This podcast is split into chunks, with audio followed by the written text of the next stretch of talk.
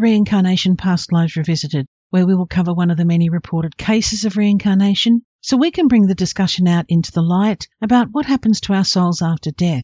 But before we go too much further, I'd like to thank Alexios Arctos for his amazing sound engineering and editing work, and Raphael Crox for allowing us to use his music from the freepd.com public domain music site. Today we continue our chat with Benjamin about his memories relating to Eugen Kunstmann. We learn more about who Eugen was as a man and ponder how much of Eugen remains in Benjamin's current life. So let's rejoin Benjamin now to hear his thoughts about his memories and also to find out what happened when he contacted Eugen's family. It's funny how people always mention, oh, you're so different than him. But actually, uh, it's going to sound weird. I don't think we're that different. I think deep inside, Eugen and I probably aren't so different. I think it really comes down to what is you deep inside. Things like the, the person I am today is very much defined by the things that have happened to me in my life and how I was raised and the things I've been exposed to when I was young. I would be a fool to completely dismiss that. Which brings the question also is, um, do you know what you could have become had you been born across the street and have a completely different childhood, mm. you know? Because um, I don't think to come back to the point of Eugen, I don't think Eugen was a, a, person that fundamentally was destined to become an officer in the army or join the Nazi party or anything. Probably, if there was no war, he would have happily become, I don't know, an engineer, probably management position, I don't know, something. I think uh, the fire he had inside of him was very much acquired and which is why I always have some um, compassion for the doesn't excuse what they do, but I think it kind of explains why some people they are completely led astray. Uh, I have some friends in my personal life who, have done some questionable things, and because I know them intimately, I know that deep inside they probably didn't wake up one day and say, "I'm gonna rob," or "I'm gonna scam," or "I'm gonna commit violence." Or in the case of a very close friend of mine, I'm going to join the army and, and go to war in Africa and come back with PTSD because he had to kill people. Sadly, this still happens today. But if you look at their path in life, you realize that um, there was some some moments where something broke inside. Then you're chasing it. I think that's what I was sort of wondering. When you think of Eugen, is Eugen like a, someone that you think of as being another person, or do you feel that he that he it's like looking at a memory from way, way, way long ago? It's a very complicated question. You see, there is a dichotomy between how I like to talk about Eugen in the third person. He did that sometimes when I get caught in the moment, I'm going to say, I did it, I did that, because this is how I experienced the memories. We could talk about this question for hours, but I think deep inside, I, I feel like there is a, a part of Eugen that is still very much within me how I view him, Eugen as a person was born in 1909 and died in 1943. And as far as I'm concerned, he never came back. That's just the complexity of reincarnation questions because, I mean, we've talked a lot together about this story, how it affected me. It's a very much a me story, as in this is something that shines in my life every day. But Eugen as a person died a long time ago for reasons that I can't explain. His story has found a way to come back within me. And I have found the framework of reincarnation the best way to explain what happened to me if I was to speculate on how it came to be, I, I would assume that part of him pretty much came back within me. And actually, I had a very interesting dream once, very early into my reincarnation, uh, I would say research, where I had this very, very strange dream that really puzzled me for a while, where I was kind of wandering in this dream, uh, wandering, sorry, W A N D E R E N J. I was wandering, and all of a sudden, I found myself witnessing some kind of a concert. So you have a whole orchestra assembled. And it felt like the orchestra was losing touch with the piece they were supposed to play and it started to sound very, very different, very chaotic, discordant, discordant, chaotic. And then the music stopped, and parts of the musicians left the stage and a few of them stayed and decided that almost like they, they, didn't talk to each other but the way i felt it is they were like let's try to play the piece again the way it was supposed to be played and the music started again and the music they were playing was the same but the, the way it sounded was completely different and I've, I've come back to this dream quite a lot to try to explain maybe was that some kind of a sign to show me how the, the thing happened is it possible that just Eugen stripped of what made Eugen, which is the war stories and his broken destiny. Let's say the flame behind it came back in me today. Maybe that would be a nice way of explaining it, as in Eugen never came back And I, I don't feel comfortable saying I am Eugen, for instance. It doesn't make any sense to me. But there is a continuity.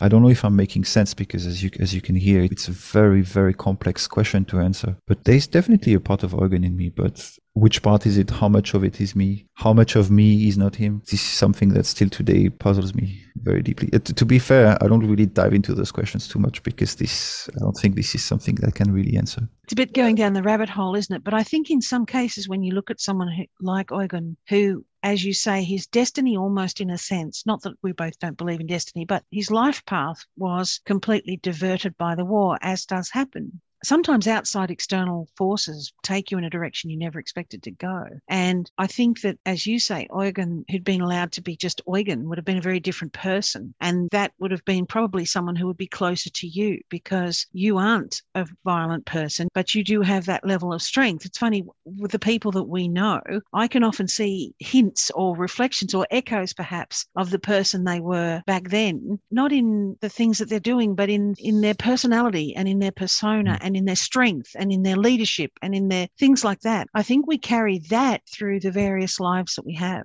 Yeah, absolutely. I think we all have the recipe for this in our lives. When met with the right circumstances and the right political push, it takes a very, very special kind of man to go through what those men have been through and be able to come out and say, I still choose peace. I still choose understanding. I still choose forgiveness mm. very very special kind of man. I'm not sure I'm, i would be able to not join the fight. Was i me today faced in the same circumstances for instance I think when you talk about the war, it becomes so overlaid with so many other issues. It's not just you personally, it's about protecting your peace, protecting your family, protecting your life, your way of life, mm. the country mm. that you love. You know, there's a lot of things that can lead you to make decisions to go to war. And that doesn't mm. mean that you're particularly looking forward to it. And I think that's the problem that a lot of the soldiers came away with because, especially because a lot of them were so young men, I don't think that they realized quite badly how the damage was going to affect them. You're completely right. And actually, there's an anecdote I would like to share. I was having a very deep conversation with an Australian friend uh,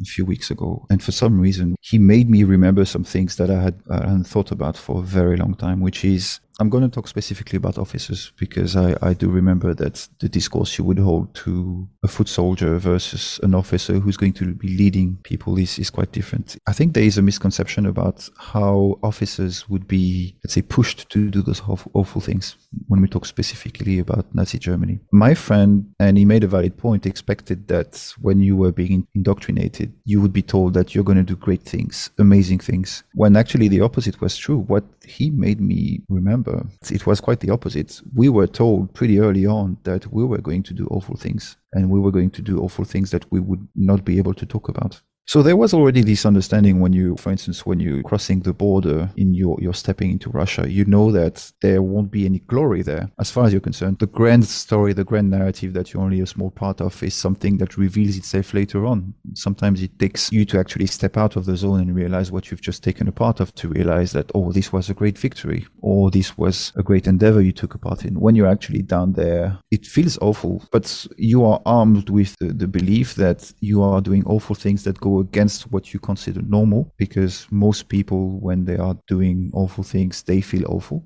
The great work is to convincing you that this is normal and what you're taking a part of is, is part of a great scheme, like a, a bigger scheme. And the great sacrifice is actually to go against your deeper emotions and be steadfast in your resolve that you will carry on those tasks, even though you know and you feel and you realize that they are wrong in a way you feel they kind of almost when you're in say the forces or whatever they're almost sort of teaching you to disassociate from your emotional yes. connection to what you've got to do. Yes it's uh, very early on this was this was taught. I mean i assume that the ss at the time went through the training school for the officers in 1935 1936 that would have been a time where you already had in the ranks people who had been in the concentration camps uh, network you would have people who had taken part in vicious street fights So they were already accustomed to violence. They would have already experienced it. So you already weed out the people who are physically unable to do that because it happens. Some people are ideologues, but when they are actually facing with actual blood, they collapse. Actually, Himmler is a, I think, is it Himmler or Goebbels? I have a, my mind is, I'm, I'm not sure, but one of them actually visited a concentration camp once and was mute for several days. He couldn't physically cope with what he had just seen, even though he was instrumental in organizing it. But uh, yeah, I mean, the training made you go through with it. Actually, I'm making a, a parallel, but I have a, a friend of my uh, younger brother who was a, a, sniper in the French army. And during the training, they show you slow motion videos of somebody getting shot to see how physically you will react to this. The training really makes you go through the idea that yes, you will go through awful things. They will make you feel terrible. They will make you question a lot of things. The idea is you need to put these aside. Let's say forget this part of you and, and carry on resolutely in your duty because this is part of a greater, th- let's say something that is bigger than you as a person. Eugen was a tough man. I mean, don't get me wrong to think that he was a little flower and he was just following his thing. He was tough in battle. He was tough with his men and I'm not trying to whitewash what he did at all. If anything, I'm trying to give perspective on what it, how men can be led to a situation like that. I don't think he was a monster, but he was definitely a tough man. And saying otherwise would not be an accurate representation of the truth. Because I speak in a soft voice and because I don't use rough words to describe uh, his actions doesn't mean that me personally, the way I look back at how Eugen was, he did exactly as he was expected to be. He was rough in battle, tough, aggressive, as you should be when you're in a position like that. I wouldn't have wanted to be a prisoner captured by him. No, I wouldn't have wanted to be a prisoner captured by anyone in the SS. And mm-hmm. that's the thing. I mean, like as men go in the SS, I mean, people look on them as being monsters. But I think it's like anyone in a yeah. situation like that, especially when you've been trained, this is for the good of the country and this is what you have to do to do yes. the right thing. It all becomes very muddled and it becomes very hard to actually, the reasons why you're doing things become muddled. And it's only when you step back, it's like now for us as people, when you step back, you can often gain clarity and think, I shouldn't have done some of the things I did. But, you know, at the time, you're going with what you've got, aren't you, really? That's a very valid point you're making, yes. And actually, I was wanting to talk to you about when you actually contacted the family. So you found a cousin. Well, you sort of found each other. A cousin commented on a site that you were on that they wanted to know more about him. Is that right? Yeah, it's actually uh, even closer relation. His grandson wrote a message. So Eugen, being still a relatively high-ranking officer, there are some uh, forums. I think it was called Axis forums, if I remember correctly. There was a few threads dedicated to asking questions about his life, and some people had information to share. And I was very curious to read what they had to say. It was interesting because I remember there was one document which was a translation made by the American services of his service records, which framed to be telegraphed, just like very, very tiny document. And further down this thread of answers, there was a message saying, Hello, I am uh, the grandson of Eugen Kunstmann. If anybody has information basically about my grandfather, I would be very happy to hear it. And he included his email address. And the way it went was the post in itself was several years old, if I remember correctly, maybe seven or eight years old, even older maybe, and included his email address. Now I had a direct connection through this email address, and almost immediate decision that I'm going to message this person, and uh, I will send him a short but faithful account of what I've experienced and actually wrote very, very I said I'm not claiming to be the reincarnation of Eugen Kunstmann because I was shaking, but I, I, sent this message saying, well, this is what happened to me. This is who I am. I actually insisted quite a lot on saying I'm also the, the descendant of survivors of the Second World War through my grandfather and my great uncle. And uh, anyway, so I said, so this is what basically I could verify. And uh, at the same time, this is what I don't know. And and also, I strangely enough, I sent a picture of me and the picture of Eugen I found where there was, I, f- I thought at the time there was some physical similarities, even though today I'm, I'm less convinced. But I sent all of this. I was pretty sure that I was not going to hear about it for a few weeks because it was an old email address. And actually, surprisingly, I also, I think I went on Facebook and I searched for the name he provided and I found two or three profiles and I sent a message to each of those profiles saying, I just sent you a message on, I think, Axis forums. And he replied to me instantly on Messenger saying, yeah, I just, I actually just got your email and I'm with my father. So the son of Eugen Kunstmann at the moment, I will come back to you a bit later. And I think a few hours later, he sent me a longer message saying this is actually very a surprising message to say the least. He explained that he had received a few answers regarding his, his query, saying yeah, some people have come up with information, but yours was the most interesting, etc. And we started conversing. And this is when I felt a bit more comfortable to share more details, saying, for instance, well, I, I also remember, for instance, something I couldn't verify, saying like, for some reason, after I died, there was a man named Georg who was there who was told. And at the time, I was very confused about this information because, for instance, I knew that the name who took command after Eugen, just after he died, was a commander of a battalion that became the commander of the regiment, taking my place, was called Georg Borchmann. So same first name, Georg. I was like, maybe that's him. He said, well, actually, Eugen had a younger brother was named Georg and who actually survived the war and uh, he came back and he, this man Georg actually told two versions of the death of Eugen. The first one is the one you described, which as far as I'm as I know wasn't told anywhere, which means like there was very little information beyond Eugen was killed on the 8th of July. There was no information available online or publicly about how Eugen died, which is the story I told. And he also said Eugen committed suicide by shooting himself, but that's something he told later in his life. Georg told that later in life, and so, so they said we never really knew which one was true. It's very funny because when I read that, I, I had this fixed idea in my head. No, you have to tell them that Eugen didn't commit suicide. He died the way you described it, which is like shot when he was in his tank, which is something, by the way, we managed to verify later when we found the diary of an officer who was attached to Eugen's uh, command detachment.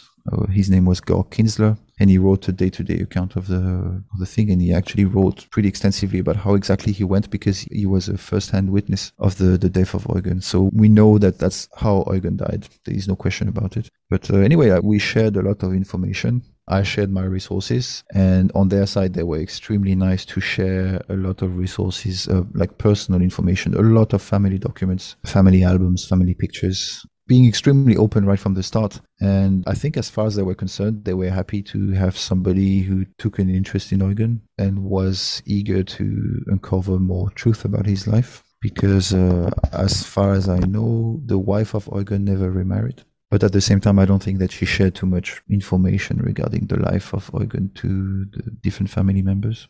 Do you remember much of Eugen's life with, say, his wife and the other uh, zero.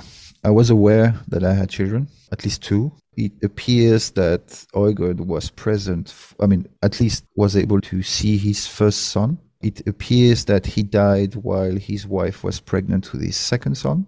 But I, I don't happen to have any memories of Eugen's wife or family life extremely limited. If I have fam- uh, memories of family life, it would be before the war. It's, it's, something I've been willing to do for a long time. I'm going to postpone it to when I go back to Europe, which is to visit the original city where Eugen was raised, because I remember quite clearly the layout of my family home when I was young, which could also be the house where Eugen's father was living, because I have a very clear memory of coming in uniform to see my father, and that was the first time he saw me in uniform. That's a very clear memory I have. And I remember the layout of the house. So I, I, could draw it. I actually drew it already. And I'm pretty sure if I saw the street, I would be able to say, oh, I'm in the right street or I'm in the wrong street. I also remember things like there must have been some kind of marketplace in the city. There was a, a strange porch quite a simple porch with a clock on top of it. And I, am pretty sure if this building is still standing, I would be able to recognize it because I have a, a, very clear image about what it looks like. It's interesting to note actually that I also remembered that the city where I used to live started with a K. Don't ask me how I know that. I just had this fixed idea that I lived in a city whose first uh, letter was a K. Turns out Eugen lived most of his adult life in a city called Kiel, which is in the north of Germany, which would probably also explain why I also felt extremely comfortable being in the, the north of Germany. I felt very much at home in Hamburg or in Lübeck, which is not so far away from Kiel. And uh, Eugen Kunstmann's current family members, most of them still live in Kiel, so I have a good reason to, to visit them because I would very much like to pay a visit again. I've met uh, Tim once. We met in Paris. I was extremely saddened that Eugen's son who's the father of the family member I'm very much in touch with, uh, couldn't make it due to health reasons. He sadly has passed away since, so it's a very huge regret for me that I was never able to go and visit him in Germany. But uh, me and Tim have met uh, once. We spent the entire day together in Paris, and we still converse quite uh, frequently together for a few reasons. Because uh, we actually hired together uh, an investigator to dive into the records, so we share findings together. So, when you say that you quite sad that you didn't get to see Tim, is that coming from you or is it coming from Eugen or both of you? I'm unable to make the distinction. Me personally, me Benjamin, feel very saddened that I never got to meet him. I don't have many regrets in life, but this one is a big one. I was abroad at the time. I was in Asia, and I didn't have much uh, freedom to to travel as much as I wanted to. And you know, you always think that you have time. Yes. You can always do it later, and then you don't. Then you can't. And uh, the ink is dry. I can't rewrite the story, but it's something I wish I did. Yeah, I was just wondering if maybe that was why you came back with the memories of Eugen. Do you think there's anything that actually prompted you to have the memory?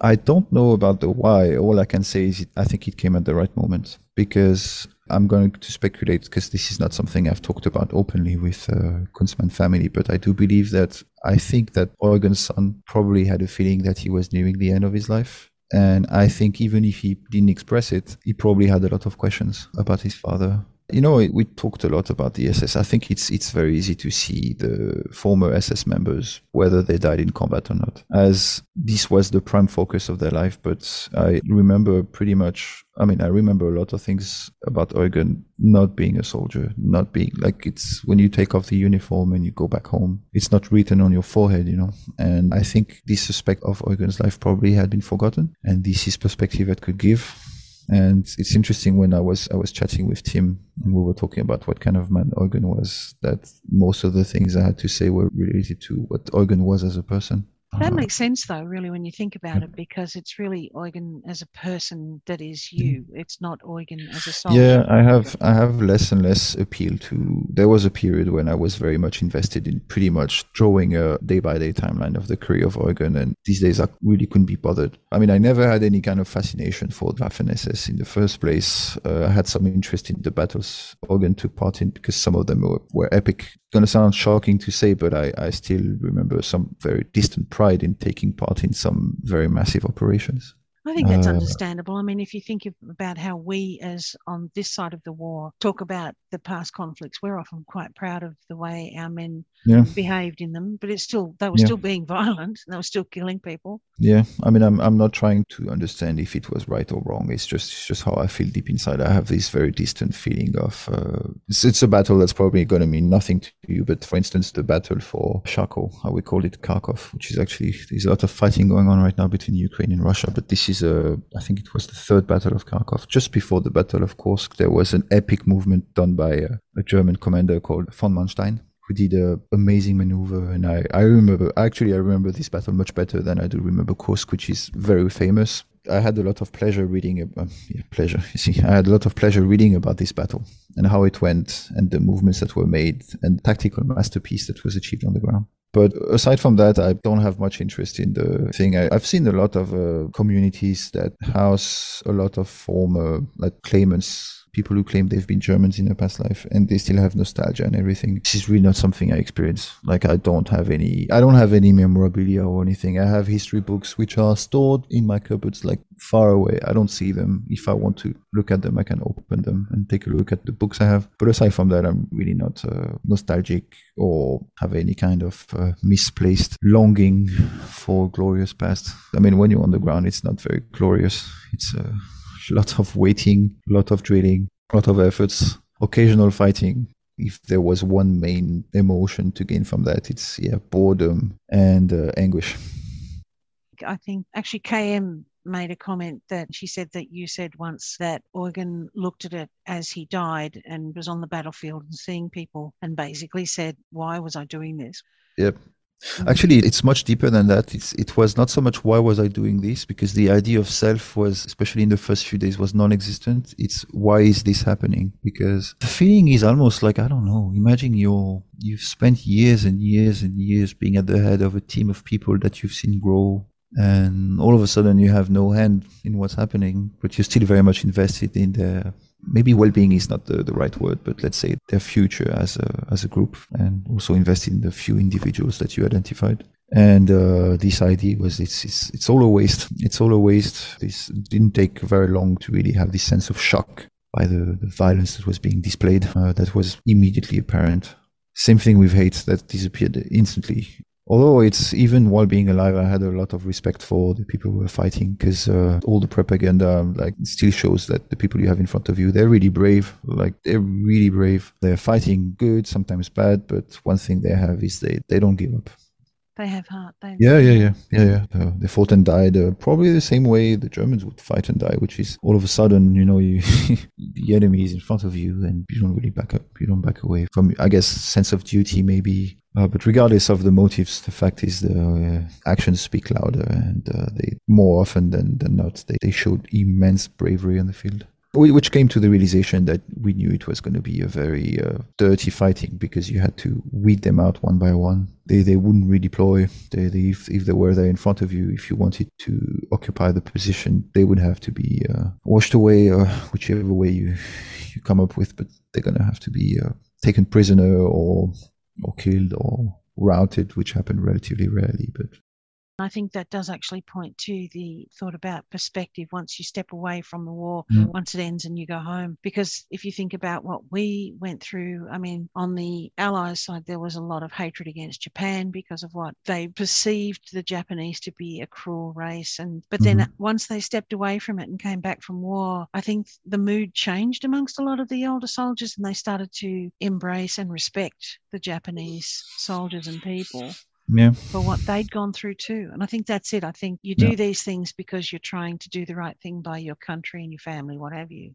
yeah, completely right. And I, even to this day, I, I don't really judge which side you were fighting on uh, Mm. because I mean, ultimately, uh, unless you're talking about the big leaders that came up with those big strategies and plans and political concepts that you could use to justify what you were doing, the people on the ground, so it's a simple it's a simple thing. We're being attacked or we're being threatened, so we have to attack. Both justifications they come with the same uh, conclusion, which is I mean, you have to fight to defend uh, whatever you believe in, whether it's right or wrong. I think there is nobility in. Uh, and don't get me wrong, like it's I'm not justifying what was done, but I think there is nobility when people um, fight for what they believe in, even if it's misplaced. Oh, I can't, can't blame them.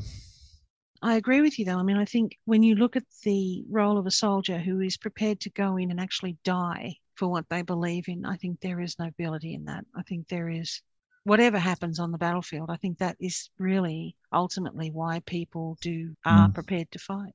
I'm coming back to the comment I made uh, previously regarding how officers were conditioned, which is I don't know. I have very, very, very distant image. Uh, I don't know why I associate that image with Goebbels. So maybe Goebbels told it, like said, said it to us that the greatest sacrifice you can ask from an enlisted man is to lay down his life. The greatest sacrifice you can ask from an officer is to order things that go against what you deeply feel in a way. Like the burden put on the shoulders of officers is going to be higher because it's not just about laying down your life, it's also about sacrificing your very identity as a person.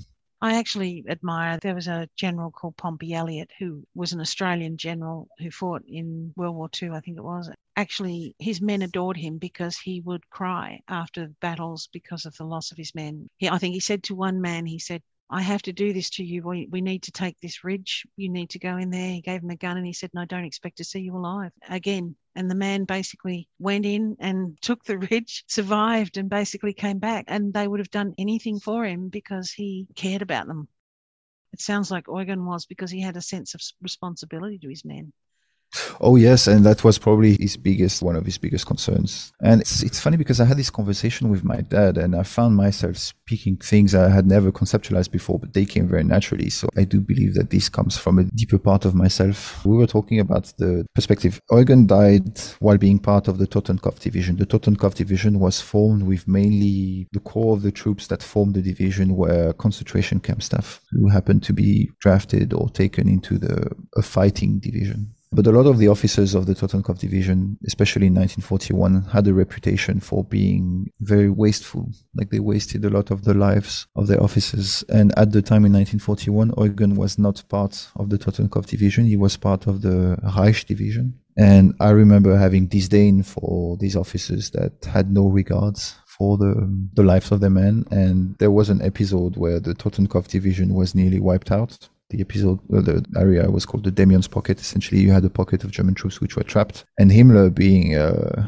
ruthless as always, actually started rebuilding the division with a new corps, which means officers from different divisions, while the men were still trapped in Demyansk. He already wrote it off and said, whoever survives is going to be an amazing skeleton to bring to this division I'm reforming. And later on, Eugen, was ended up in this division, but we had disdain. I mean, we didn't view them very favorably. Those those men who were politically very well trained, very aggressive in combat, but lacked the tactical understanding that the Pyrrhic victories, they're not really victories. Like if you take a position then then you don't even have the means to defend it, it's all a bit pointless. And an experienced soldier that dies cannot be replaced by snapping your fingers. It, experience is invaluable. So it, it also comes down to what you say. Like some officers in the SS had this understanding that fight as much as you can, yes, but survive first because uh, it's in a way it's better to unless you're ordered to fight to the last man it's better to leave to fight another day.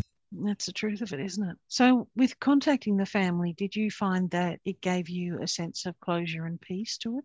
Immensely. It's actually the probably the most emotional thing i've done in my life. I'm putting aside uh, what you can experience in your own life such as grief but in terms of positive emotions, this was probably one of the, the most intense things I've ever experienced in my life. It's hard to explain. It felt like, if I was to describe it with a metaphor, it felt like you've had an open book on your desk that you were not able to put away no matter how hard you tried. And as I explained to you, I always view my experience as in always trying to do just the next step so I can get it over with and move on and do something else. I never had an aspiration to even talking about it with you today. It's not something I envision at all. But uh, finally, when I was able to do this, I felt like the biggest part of the story was now finished and I was able to close this book and put it back in the library. Doesn't mean I was uh, ready to forget but it meant that I was finally able to say this is now a closed chapter. The people who need to know, they know. For the rest, I mean, it's just commentary. Where he has been, the things he has done, etc. As far as I'm concerned, the emotional, the things that puzzled me about Eugen's story were solved mostly by remembering how it happened in the like the intermission memories because I was able to recover part of the memories of the process of what it's like to, I wouldn't say clean yourself, but purge yourself of the heavy monkey you're carrying on your back that have to keep.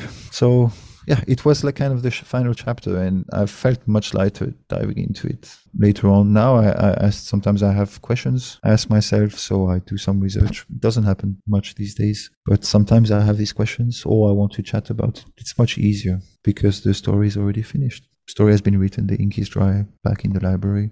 Yeah, in a way, you've kind of merged Eugen and yourself. Yes, it's actually interesting because both observations are true. I have merged what I needed to merge and also have separated what needed to be separated.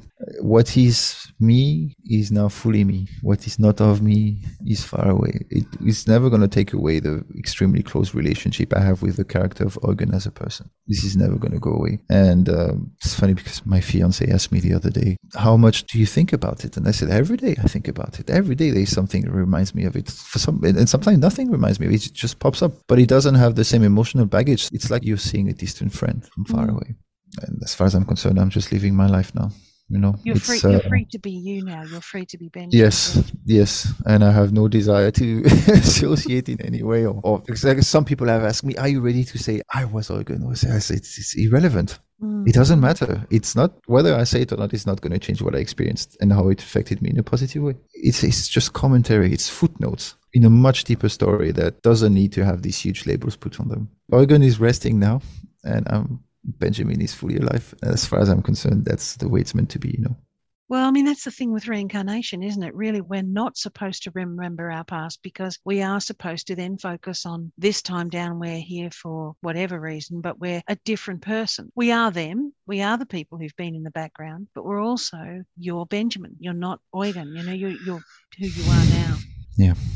I think it's forever going to be a source of uh, wonder how much of Eugen is uh, has found his way in my life. But I think it comes back to something I told you in our previous uh, discussion, which is uh, I don't think there is any answer to give. Probably the right answer is to stop asking the question. It doesn't matter. I asked myself for a long time before we made this exchange what am I trying to convey? And I hope this message can help if there is even one person who's going through the same story as I have and is, is deeply puzzled by it because it saps the foundation of your identity. I mean, just remember that deep inside, uh, all that matters is the here, the now, and what's ahead. Like what happened in the past, just make peace with it. Find out as much as you need to find out about it. But ultimately, if you go through the story like I have and really explore it deep, you will come to the realization that it's a story that has already been written nothing you can do about it. You can't go back in time and change. You can't change the perception people are going to have about this said person. Doesn't mean you can't shine a different light on the experience because human experiences by definition are complex.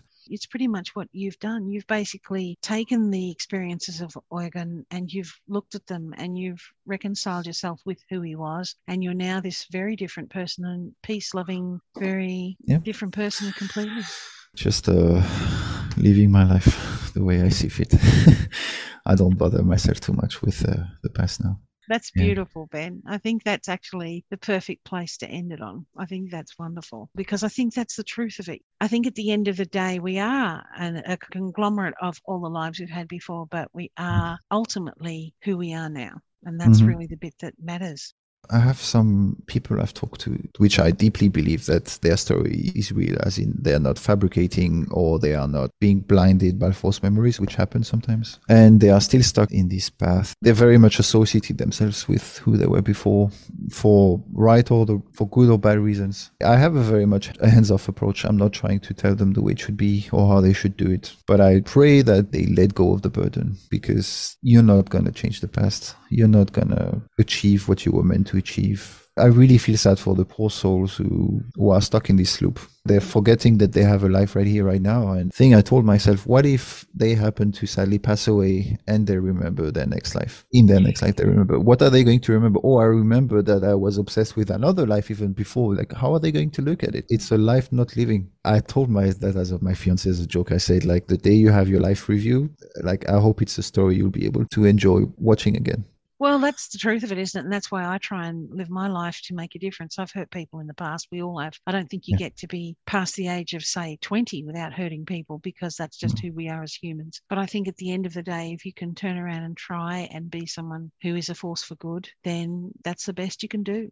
I have such a deep respect for the mechanisms I've seen at play on the other side. If anything, I'm, I'm worried about an untimely death. I would feel devastated to go before my time, if you see what I mean if it comes, it comes, and I'm probably not going to cling super hard because I know that the, the story never really ends. Whatever wrongs I've done, I would accept being like facing them again because ultimately I wouldn't say improves, but it definitely it's like bounces you back maybe in the right direction. What I view as the right direction, which is ultimately being, as you say, the force of good. I think if you try and be a good person, you try and live a good life, then that's the direction we're supposed to be going. And the mm. reason why we have so many problems down here is we keep getting, as you mentioned, and I've said before, caught up in the tags, the tags of who we are. And I think that's the problem. We need to let go of the tags. We need to stop thinking of ourselves as being these classifications of things and just be people. It's a sad reality of the modern world. People love labels. They love to put themselves in little boxes.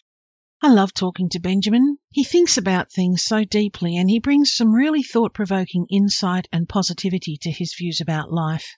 I think that's the most important thing to take away from all of these conversations about reincarnation. While reincarnation itself is fascinating, the most important lesson it teaches us is that life is a precious gift. And it's not something to be endured, instead, it's something to be experienced and enjoyed. Thank you for listening to Reincarnation Past Lives Revisited. We hope you enjoyed this case. If you have any interesting stories about reincarnation, or if you can relate your own past life experiences, I would love to hear about them, and I can be contacted through my email at reincarnationplr at gmail.com or via my Facebook page called Reincarnation Past Lives Revisited.